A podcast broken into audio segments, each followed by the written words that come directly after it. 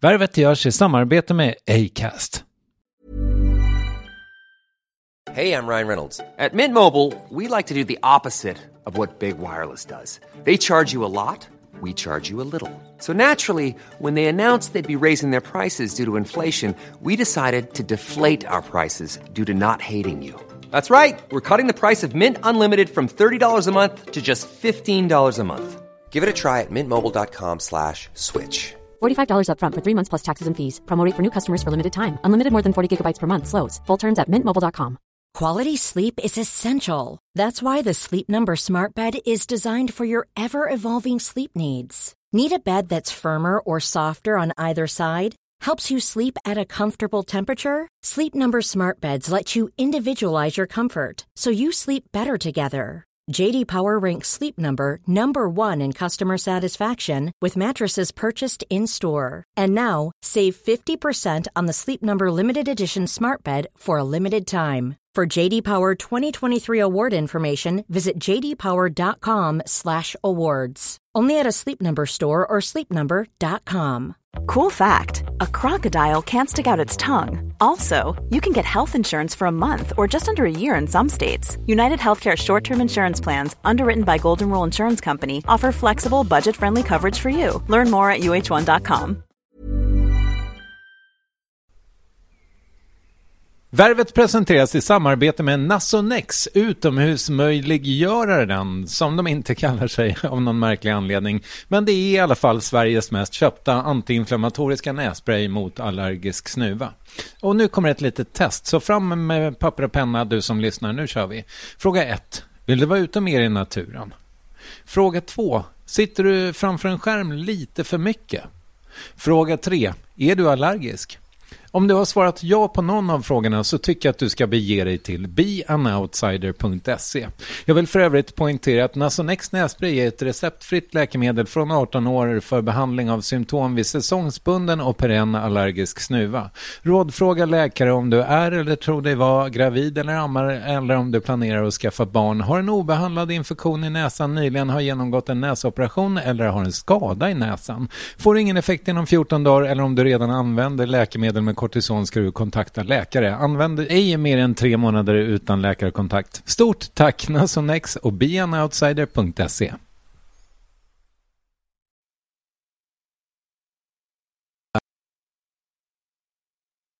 Återvänd till Acast-appen till exempel. Hur som helst, trevlig lyssning. Jag, jag har det superbra och jag har ett roligt jobb. Jag tycker alltid det är kul att gå till jobbet. Eh, jag har utmaningar och om jag gör för tråkiga saker då har jag mig själv att skylla. För jag vet att om jag hade kommit med en strålande programidé eh, då hade jag fått göra den om den var rimlig. Så att det är också upp till mig själv.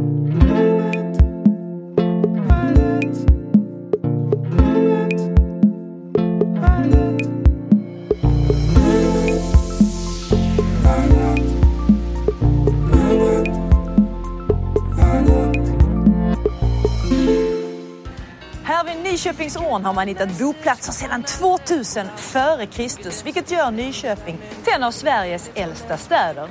Om vi hittar så gamla föremål när vi spelar in Antikrundan härifrån Lusthuset idag, ja det återstår att se. Välkomna till Antikrundan ifrån Nyköping! Det är svårt att hitta en ingress som dagens huvudperson som inte innehåller ordet folkkär. Och inte undra på, efter att i drygt två decennier har programlett ett av Sveriges mest inarbetade program, Antikrundan, och diverse andra format i statstelevisionen har Ann Lundberg tagit en självklar plats i vårt kollektiva medvetande. Och lika självklar är hon i rutan. Naturligt nyfiken, aldrig självmedveten, alltid engagerad. Hon har också varit på SVT i princip halva sitt liv. Började med nyhets och samhällsjournalistik och även om man i viss mån har en fot kvar där, mer om det senare, är det i program som Husdrömmar, Landgång, Den gröne slaktaren och nämnda Antikrundan vi lärt oss känna igen henne. Här är Värvet avsnitt 450 med Ann Lundberg. Du, eh, 2020 har vi nu stängt då, då, men vad tänker du om 2021? Um, ja, om, om man har en, en grundton i kroppen, liksom när man vaknar, så är min grundton dur. Det behöver inte betyda att hela dagen blir fantastisk och härlig. Utan sen kan det ju hända något redan när man äter frukost som gör att man blir sur och vresig hela den dagen och så är den dagen förstörd. Men jag vaknar alltid glad. Eh, och eh, full av energi och tänker åh vad härligt, en ny, ny dag framför mig. Oj, tänk vad jag ska göra det här och det här och tänk allt som kan hända. Um, och jag är en sån som, som alltid vill börja allting på måndag morgon liksom. Ja men du vet, nu proppar jag i mig en hel Aladdin-ask. Men på måndag ska jag skärpa till mig. Så att då är det så att morgnar är guld, för det är en nystart. Måndag morgon, det är liksom en dubbel nystart. Och du vet, ett nytt år, det är ju liksom måndag morgon gånger två liksom. Så att jag, jag tänker att 2021 kommer att bli helt fantastiskt. Jag tror att människor kommer att uppskatta mindre saker. Att man är så svältfödd på umgänge och, och närhet och eh, eh, kärlek och eh, party. Att man kommer att vara glad för det lilla. Mm. Och det är en bra förutsättning för att må bra tror jag. Men de grejer som du gör på, på, när du då med all din positiva måndagsenergi går till jobbet. Det känns som att alla grejer som du gör på jobbet måste vara hundra gånger krångligare med pandemi. Ja, um, nu, jag är ju i produktion. SVT har ju liksom valt en strategi att vi ska fortsätta producera precis som vanligt. Eh, Antikrundan var ju en omöjlighet naturligtvis 2020 på det sätt som, som den alltid har sett ut eftersom vi ju säger till folk vem som helst får komma till oss ta med vad som helst. Så vi lockar ju tusen personer till varje plats vi spelar in Antikrundan på. Och det gick ju inte. Och då bestämde vi oss eh, på redaktionen så småningom för att vända på begreppet och säga kan inte Mohammed komma till berget för berget komma till Mohammed. Så vi åkte istället hem till folk som hade hört av sig till oss med tips på grejer som de ville få värderade. Och sen så värderade vi det hemma hos dem. Och sen följde vi upp gamla värderingar. Alltså sånt som, som man fick värderat för 20 år sedan till exempel. Eh, och så åkte vi hem till dem och knackade på och, och kollade, har de kvar grejen eller har de sålt den? Om de har sålt den, vad fick de betalt då? Stod sig vår värdering, var det en riktig värdering? Och om de hade kvar den så försökte vi värdera om den med hjälp av experten. Vad, vad är den värd idag? Mm. det går ju modetrender i antikbranschen som i alla branscher så att en gammal stol kan ju både vara värd det tredubbla och helt värdelös. Mm. Vad tror du om min Ulf Lundell här? Din Ulf Lundell, jag har faktiskt två själv. Jag är, är jag är ju, han är ju vår stora renässansmänniska tycker jag. Det, det, är få konstnärer som behärskar så många genrer på ett bra sätt. Jag tycker att han är en bra målare. Jag tycker han är en fantastisk författare och en superbra popstjärna. Mm, mm, just det. så, nej men eh, den är väl jättekul. Det är ja. ju en, en, blinkning till skriet och eh, någonting annat också ja, kanske. eller hur. Eh, jag tror den heter Den röda boken. Mm. Eh, köpte den egentligen mest för att jag ville ställa mig in hos honom så att han skulle vilja bli intervjuad. Ja, har det Fun gått bra? Nej, funkade inte. Så nu ska jag sälja den. Hör, hör, hör av er. Nej, jag skämtar. Den, den är här för att stanna.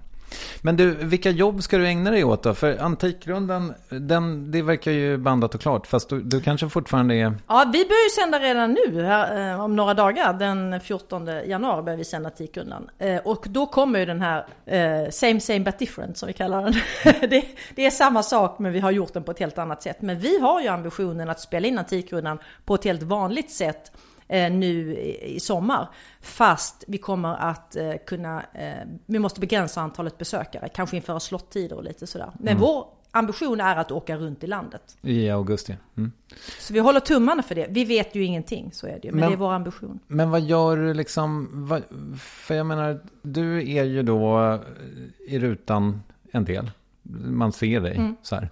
Men du, det är massa tid antar jag, som du inte är i rutan. Vad gör du med all den Nej, tiden? men Jag jobbar ju redaktionellt. Jag mm. jobbar ju redaktionellt med Antikrundan. Sen gör jag också ett, ett ganska smalt, nördigt program som heter Antikmagasinet. Som också börjar sändas nu om några dagar på Kunskapskanalen. Det är mycket research, det är mycket manus. Eh, jag gör ju, det är ett gammeldags liksom, magasinsprogram. Man går in i en studio och så har man två gäster bara. Så det är ju som för dig, man läser på på sina gäster och, och ämnena vi ska prata om och så. Sen gör jag ju Husdrömmar eh, tillsammans med Gert Wingård mm. och den redaktionen. Och vi spelar in hela året och det har vi gjort precis som vanligt nu under pandemin. För vi är så litet eh, sällskap så att säga. Okay. Mm. Och det, vi gör 12 husdrömmar. De börjar också sändas om bara några veckor. Eh, och eh, det är ganska mycket så det, det tar många många dagar under, alltså jag, jag jobbar med husdrömmar i snitt en eller två dagar i veckan faktiskt. Ja, okej. Mm. Och sen brukar jag alltid göra någon sån här singelgrej, att jag hoppar in i morgonstudion kanske, som jag gjorde på julafton, eller om jag gör nationaldagen från Skansen, eller Ja, jag tycker det är roligt att göra lite olika saker. Sen gör jag ju lite program med Paul Svensson också, som kock på Fotografiska. Och det tänkte jag att vi skulle prata om lite grann. För där får jag känslan av att det är ditt format. Uh, vad tänker du med format? Eller när du säger format, då är det något som är skyddat liksom? Nej, men jag tänker att det är... Att, att jag triv, passar bra där menar du? Nej, nej, att nej. det är din idé. Ja, eh, eller så här är det faktiskt. Jag gjorde ett program som heter Landgång. Som var min idé. Mm. Uh, och, och, jag, liksom, förutom att jag är väldigt, liksom, tycker det är kul att och, och jobba redaktionellt. För jag är ju... Mm. Det är så irriterande att det, det, det är helt omöjligt att hitta. Det går inte att se på internet. Är det sant? Jag brukar liksom, du vet man brukar ändå kunna hitta någon gammal torrent ja. på Pirate Bay eller ja. liksom. Landgång är bortblåst från ja. internet. Och jag måste be att de lägger upp, för speciellt de här första fyra säsongerna när jag var ute med Järman som var kock i handelsflottan, liksom, svenska handelsflottans absolut bästa kock. Och så åkte vi runt på de sju haven och lagade mat till 15 hungriga sjömän varje dag mm. som var ombord på den här oljetanken. Är han, är han i livet? Han är i livet, han bor i Malmö, är pensionär. Uh, alltså det snacka om den ofrivillige kocken. var ju verkligen, TV var inte hans grej och det var också det som gjorde det så bra liksom. Mm. Han var ganska kärv och vi hade någon slags eh, rå men hjärtlig stämning och tyckte väldigt mycket om varandra. Eh, och det var, vi definierade det programmet som att det var liksom ett reseprogram. Men inte liksom att man fick se fantastiska platser utan att man fick resa i en, i en sluten miljö. Det är väldigt få människor som vet hur livet ombord på en oljetanker ser ut det moderna sjömanslivet. Man tror fortfarande att det är tatuerade män som har en flicka i varje hand. Det är ju långt ifrån det. Jag kan säga alla ombord på den båten hade ju längre utbildning än vad jag har.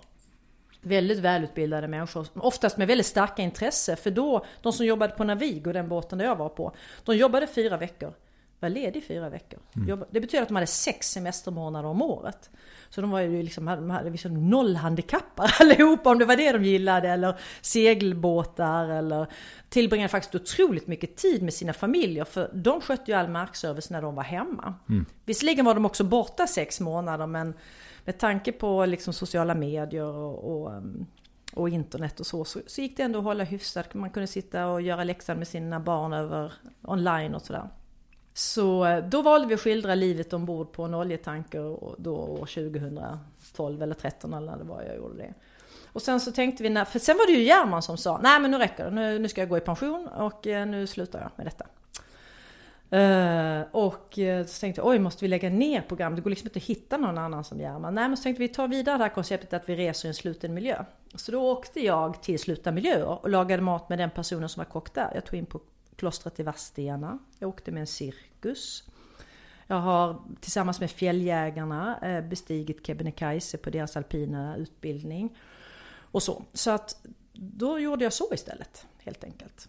Eh, och så gjorde jag det några säsonger och sen kände vi ändå att vi saknade eller jag saknade en kompis liksom. Någon att bolla med, att, vi, att göra det här tillsammans med.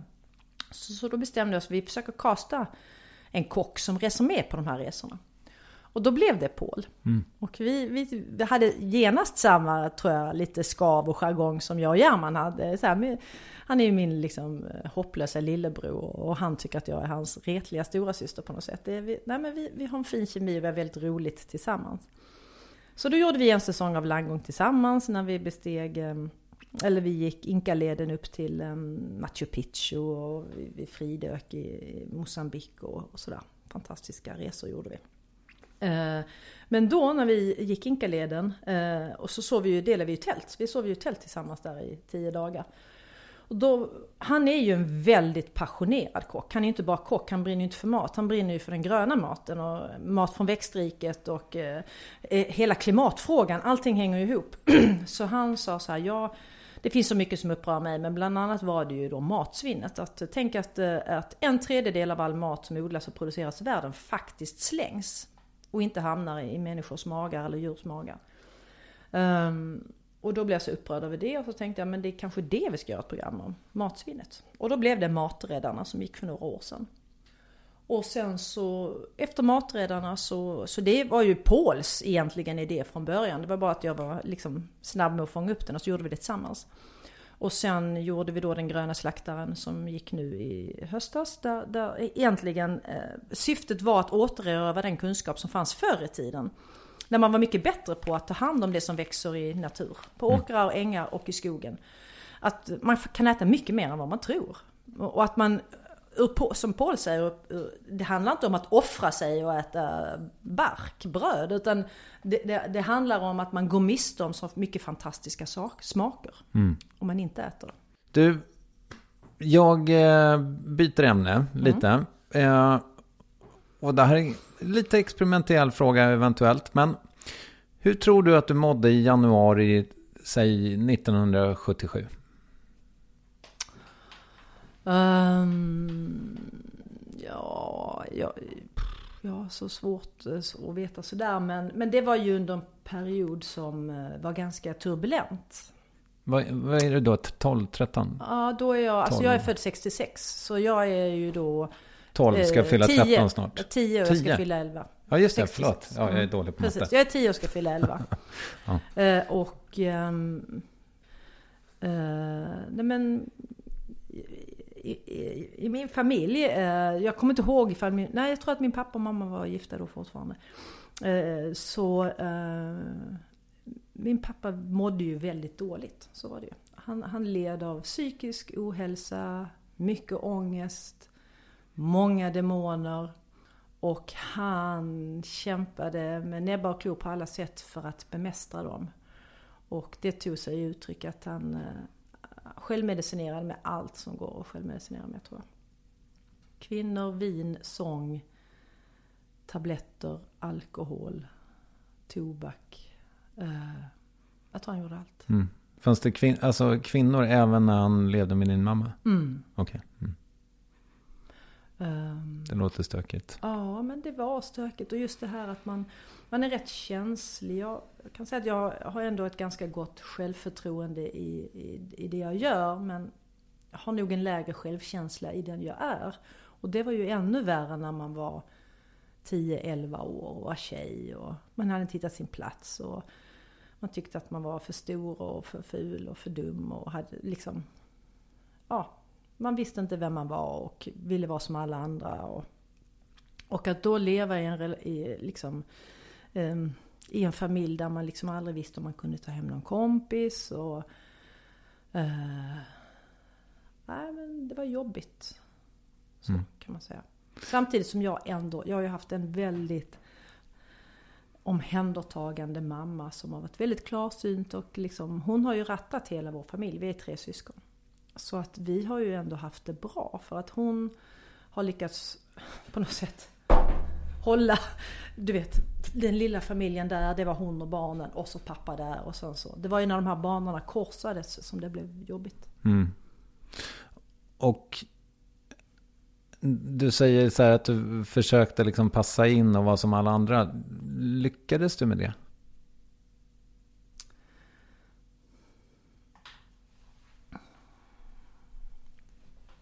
Jag vet, jag vet faktiskt inte.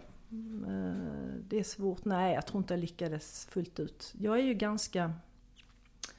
Jag har ju lidit också av att jag har velat att alla skulle tycka om mig. Och det är ju väldigt svårt. Därför att eh, då blir man ju egentligen bara en vindflöjel. Som tycker si i en fråga. Sen plötsligt när någon annan tycker så, ja men då tycker jag också så. För att jag vill, vara, så- jag vill smälta in, jag vill vara som alla andra. jag, eh, jag vill att alla ska tycka om mig. Och det är en, hel, det är en omöjlighet. Mm. Det är ju mycket viktigare att man är sann mot sig själv och att man följer sin inre röst och sen så får de tycka om en som, som gillar det och så de som inte gillar det, då är det okej. Jag tycker inte heller om alla människor. Det är helt okej att inte alla tycker om en faktiskt. Men det har ju tagit ganska många år. Det har nästan tagit tills jag fyllde 40 kanske. Eller 50. Tills jag riktigt känner att det är okej. Att, eh, att eh, folk inte gillar en. Det, det behöver inte vara en katastrof. Vi kanske bara är olika. Jo, fast jag tänker så här om man ska lyssna på sin inre röst liksom. Den är ju så jäkla svår att höra ofta tycker jag. Mm. Alltså kanske särskilt när man är barn. Ja. Jag har haft någon sån här, och det är säkert mammas förtjänst. Jag har ju haft någon sånt här, någon rättspaters röst. Som varit ganska stark sådär att jag, ja, men jag, jag tycker man ska vara snäll liksom. Jag har inte varit cool. Jag har inte tillhört de coola. Utan jag har varit liksom, jag tycker man ska vara snäll och man ska liksom, man behöver inte gilla alla men man ska liksom vara schysst. Och alla ska få vara med. Mm. Och, ehm, ja, jag vet inte. Fick du vara med då? Ibland fick jag vara med. Mm. Men inte alltid och då blev jag ju förkrossad. Det var väl då man, speciellt i tonåren, liksom försökte passa in och ja, men jag måste bli lite coolare och lite häftigare och, och sådär. Nej men det fanns ju en tid liksom på där i, i slutet på 70-talet liksom när alla de tuffa tjejerna, du vet, man, de rökte och liksom du vet hade superkorta midjetäckjackor och med så här stjärnbaner och eh, eh mm. men jag var inte, vi hade heller inte liksom jag har aldrig haft någon, varit någon stilikon eller haft någon speciell stil och min mamma har tyckt att eh, man ärver kläder och man, man, man handlar på loppis och auktioner och det där har ju följt med mig sedan jag var liten. Och, så jag menar, jag gick ofta med min storebrorsa, han var fyra år äldre än mig. Det var ju perfekt när han växte ur sin täckjacka så fick jag den. Men det var ju inte det som var högsta mode på, på mellanstadiet eh, när jag gick där då. Så att eh, det var mycket ärvda grejer och så. Så dels, ja men jag har aldrig varit så cool um, utseendemässigt och inte heller som, ja men jag har nog aldrig varit så cool. Men fick du, hade du så här, stod det puss och kram jeans på önskelistan och sådär? Ja, jag tror att jag fick ett par gul och blå jeans faktiskt. Mm.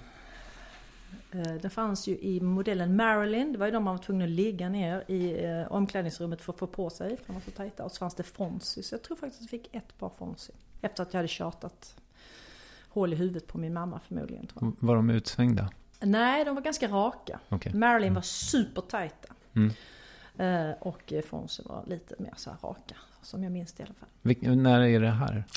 Ja, när är det här? När var gul och blå storhetstid? Är det måste ändå ha varit 80 när jag liksom? gick på, ja men typ 80 skulle Mm. jag säga.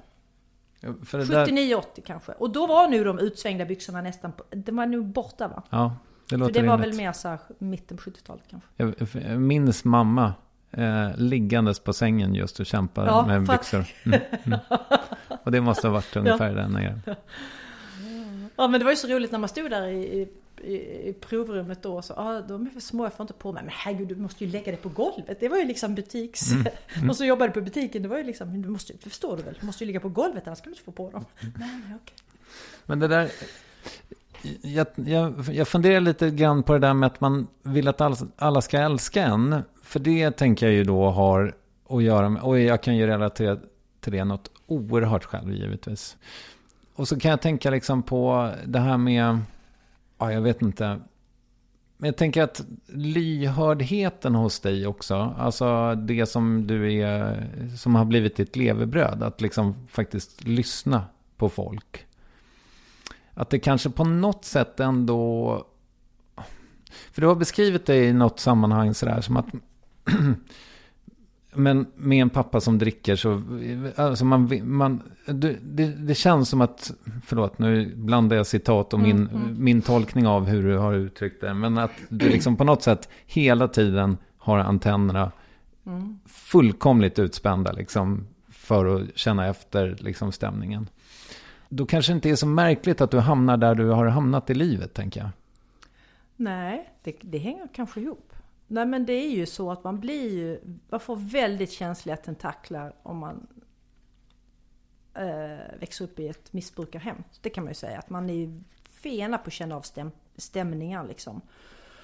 Och det kanske också återspeglar sig i skolan, att man hade de här otroligt eh, känsliga tentaklarna ute hela tiden för att känna att av då att nej men de tycker inte om mig eller de liksom tycker inte jag är cool nog eller tycker jag är för mesig eller har för fula kläder eller så. Man kanske var, eh, blev extra känslig mot, för vad folk tyckte om en, så kan man säga. Och att ha känsliga tentakler, att känna av stämningar i rum, det är ju en enorm gåva att ha som journalist. Det gäller ju dig också. Att man, så dels det naturligtvis att att, eh, att man har en känsla för att fånga upp stämningar och känslor och eh, det o- outsagda. Eh, Men sen också faktiskt, jag är en enormt nyfiken människa av naturen. Alltså det- jag tror bara att jag är född. Jag tycker det är jättekul. Jag är liksom längtar ju bara efter att du ska stänga av så jag kan ställa massa frågor till dig. jag tycker det är, jag är väldigt nyfiken på andra människor. Jag tycker det är eh, det, det är också därför som jag tycker det är, men jag har valt det yrke jag har för att jag tycker bara att det är ganska tråkigt att prata om mig själv kan jag säga. Jag vill gärna prata om dig eller andra. Ja, det är ett annat format, men... Ja, jag vet. Just det. Du kan bjuda in folk som intervjuar dig. Det är ju en ny podd. Omvända värvet kallas den. Ja, varför inte? When you're ready to pop the question, the last thing you want to do is second guess the ring. At Bluenile.com, you can design a one of a kind ring with the ease and convenience of shopping online. Choose your diamond and setting. When you find the one, you'll get it delivered right to your door. Go to Bluenile.com and use promo code LISTEN to get $50 off your purchase of $500 or more. That's code LISTEN at Bluenile.com for $50 off your purchase. Bluenile.com code LISTEN. Hey, it's Ryan Reynolds, and I'm here with Keith, co star of my upcoming film, If, only in theaters, May 17th. Do you want to tell people the big news?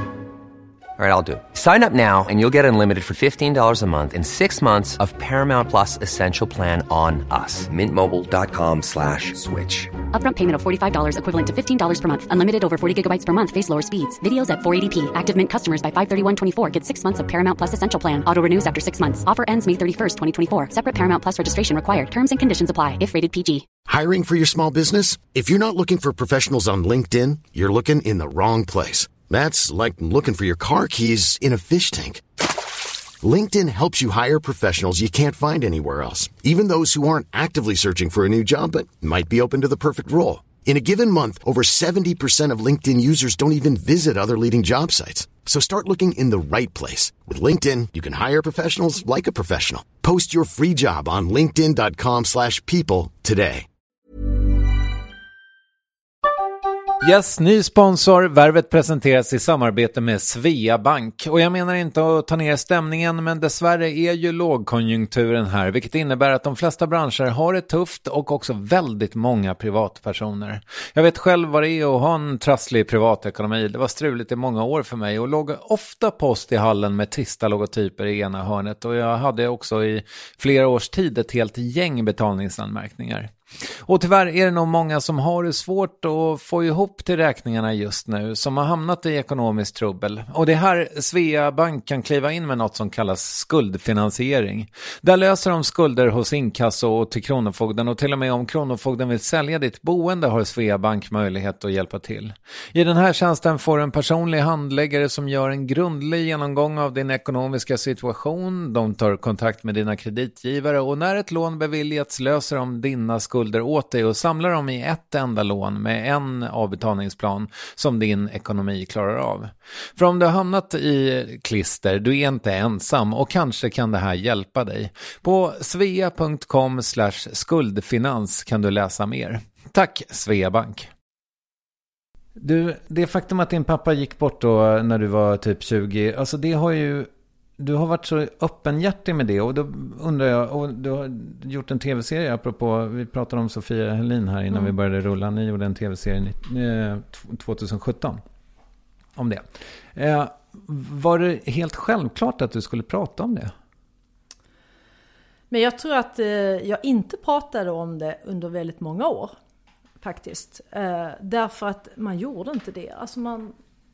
Ehm, alla självmord, eh, eller många självmord i alla fall, bidrar med skam och skuldkänslor. Att människor runt omkring känner jag borde ha sett, det fanns något jag kunde ha gjort. Eh, vi skulle ha ringt eller vi skulle ha sökt hjälp eller ehm, varför såg jag inte detta komma och så. Och det gör att man blir, inte basunerar ut utan man blir ganska tyst. Och så. Men sen när man...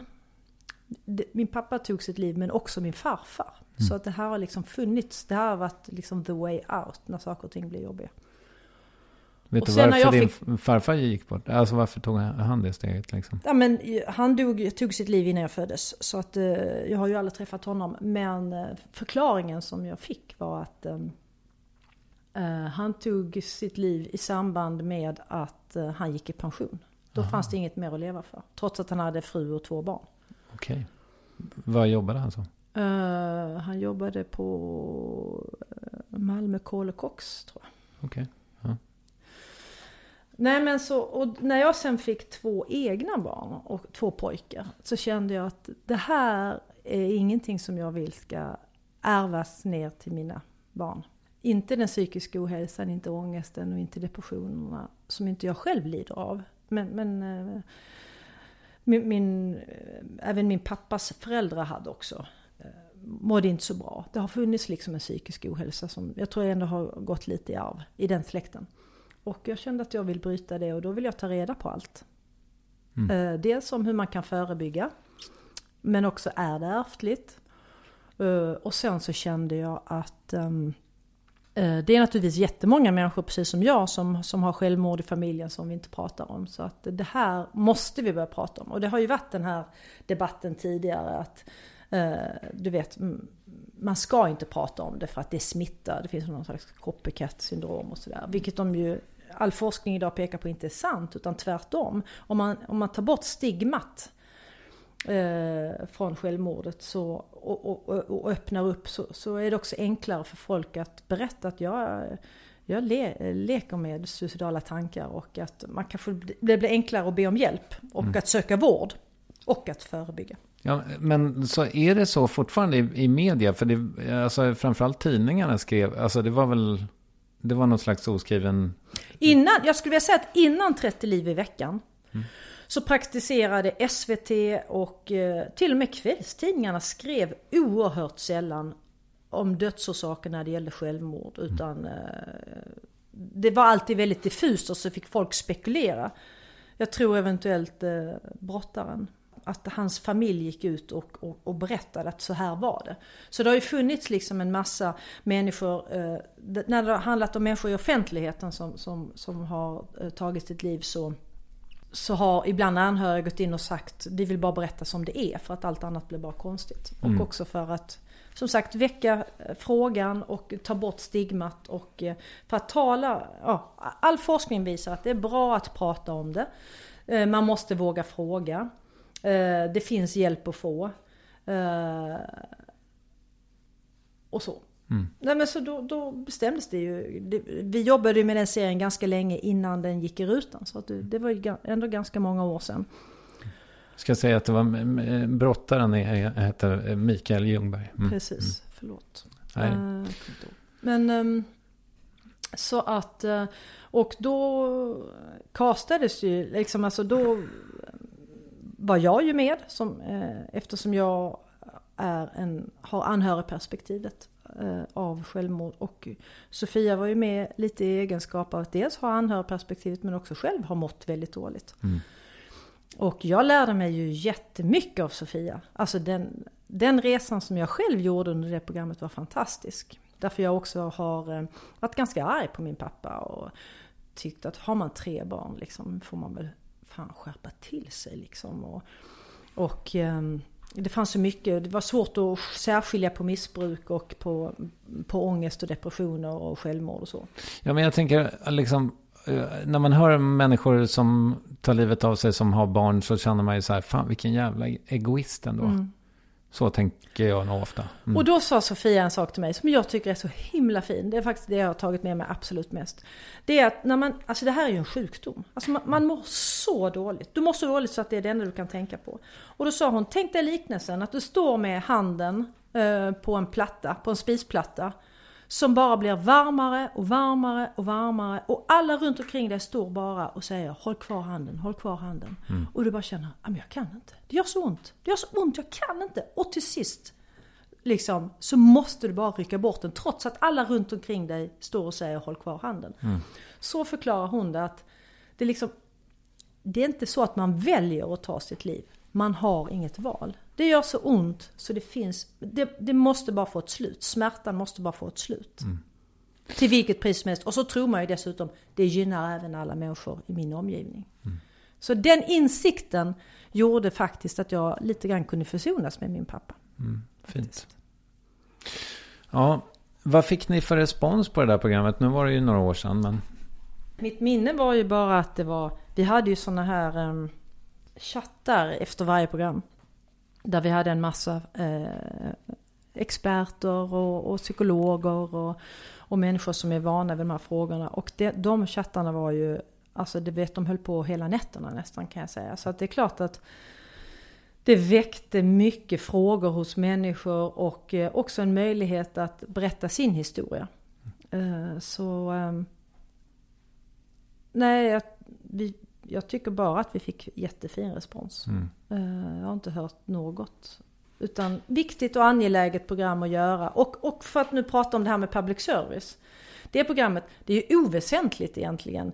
Eh, liksom tittarsiffror och recensioner. Det är ju inte det programmets uppgift. Det programmets uppgift är ju att nå människor som mår väldigt dåligt.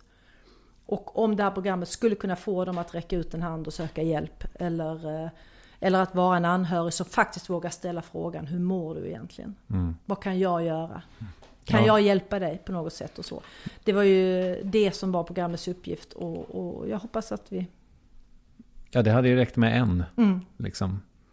Du, jag tänkte på en sak. Och nu kanske jag kommer förolämpa dig lite. Men när jag lyssnar på intervjuer med dig.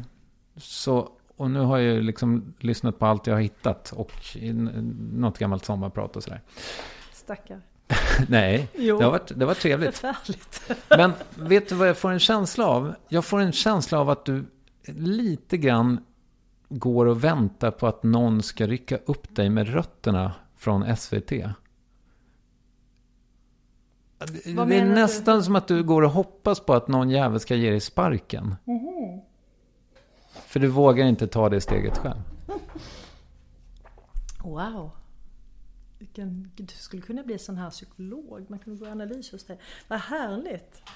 Vad, får jag bara fråga, vad baserar du den eh, känslan av? Vad, vad är det liksom, eh, i vilka, alltså, ja. Därför att, du vet, och jag har hört dig någon gång här nu under intervjun komma in i autopilot. Eh, Och det är ju, när man, och jag har blivit intervjuad många gånger själv och då vet jag liksom, okej, eh, jag får den där frågan om Strängnäs och då kommer det här svaret liksom. Men så har jag liksom hört dig med typ tre års mellanrum prata om det faktum att du så skulle vilja jobba någon gång i livet med eh, mänskliga rättigheter, det vill säga alltså inte vara journalist. Och du pratar också om att du skulle vilja bo någon annanstans i världen, också med ungefär tre års mellanrum. Liksom. Så att det finns en del av dig som vill bort. Men så känns det också som att du är så här, ja men fan, eh, nu kom, vet jag inte, ja du är 54 Fyra. Mm. Och sen så tänker jag så här att du, min fördom då, det här vet jag inte, men är att du kanske tycker så här, vad fan, det är bara 11 år till pensionen nu. Hinner jag liksom? Läser jag dig fel eller? Nej, jag tror att du läser mig jätterätt. Nej, men jag är väl en, som man är tudelad. Att eh, jag, har, jag anställdes på SVT 1989. Det är 31 år sedan.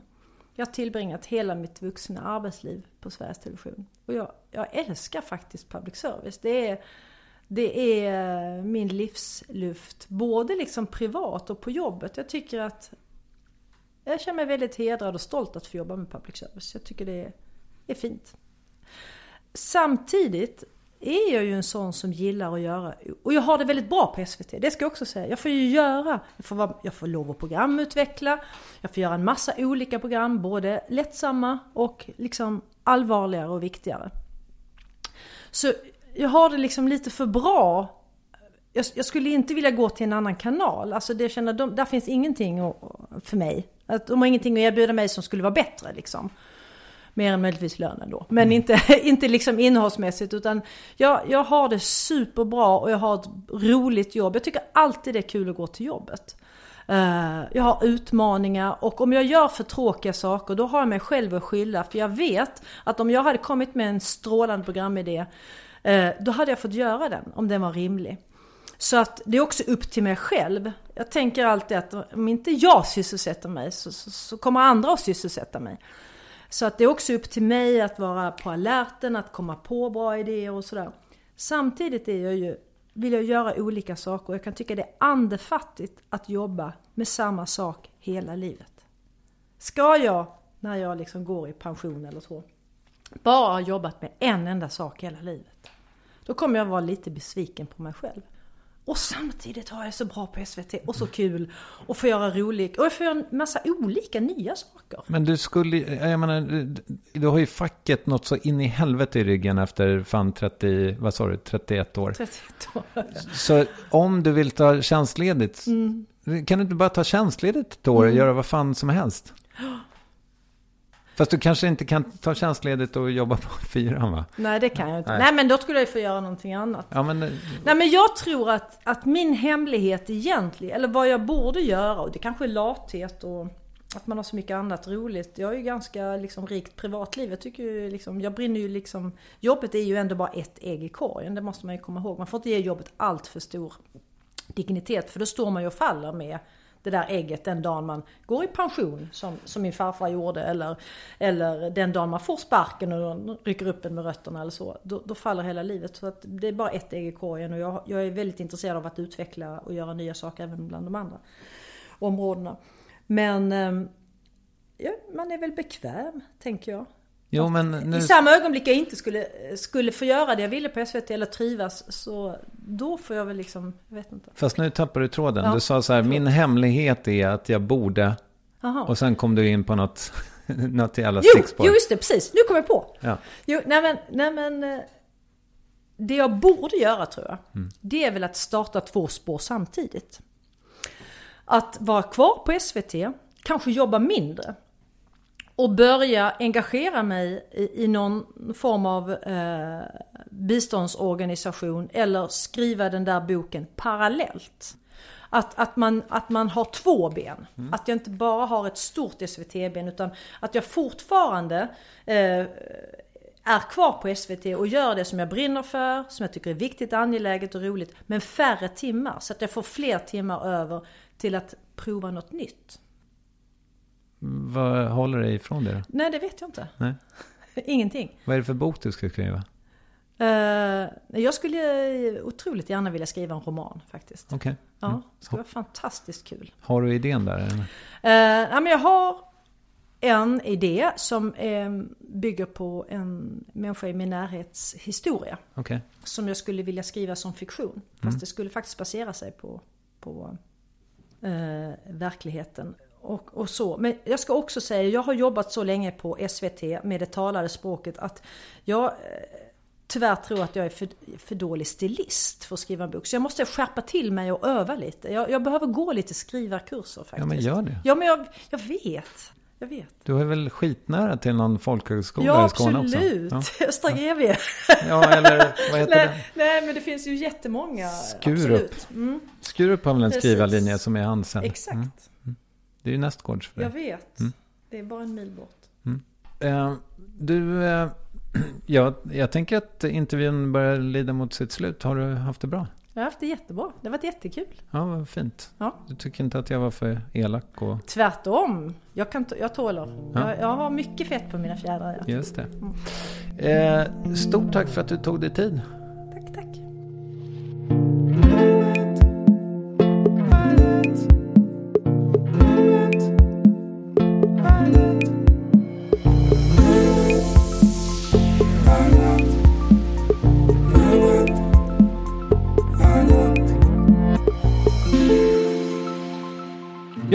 Där var den igång. Värvets vårsäsong med en rykande färsk producent, Camilla Fogelborg. Hurra, välkommen till jobbet. Och även om Värvet eh, rullar på utan säsongsavbrott så är det lite clean slate. Det finns alla möjligheter att önska gäster via mejlen varvet.triumf.se eller ett direktmeddelande på Instagram. Snabel varvet heter vi ju där som kanske bekant.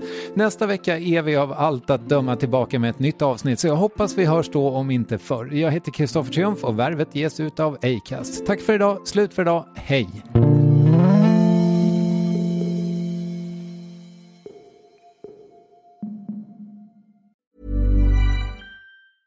Hi, I'm Daniel, founder of Pretty Litter. Did you know cats tend to hide symptoms of sickness and pain? I learned this the hard way after losing my cat, Gingy. So I created Pretty Litter, a health monitoring litter that helps detect early signs of illness by changing colors, saving you money and potentially your cat's life. Pretty Litter is veterinarian developed, and it's the easiest way to keep tabs on your fur baby's health right at home. Go to prettylitter.com and use code ACAST for 20% off your first order and a free cat toy. Terms and conditions apply. See site for details.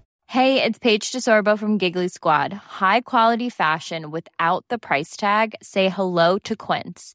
I'm snagging high end essentials like cozy cashmere sweaters, sleek leather jackets, fine jewelry, and so much more. With Quince being 50 to 80% less than similar brands. And they partner with factories that prioritize safe, ethical, and responsible manufacturing. I love that. Luxury quality within reach. Go to quince.com slash style to get free shipping and 365 day returns on your next order. Quince.com slash style. When you need mealtime inspiration, it's worth shopping Kroger, where you'll find over 30,000 mouthwatering choices that excite your inner foodie. And no matter what tasty choice you make, you'll enjoy our everyday low prices, plus extra ways to save, like digital coupons worth over $600 each week. You can also save up to $1 off per gallon at the pump with fuel points. More savings and more inspiring flavors make shopping Kroger worth it every time. Kroger, fresh for everyone. Fuel restrictions apply.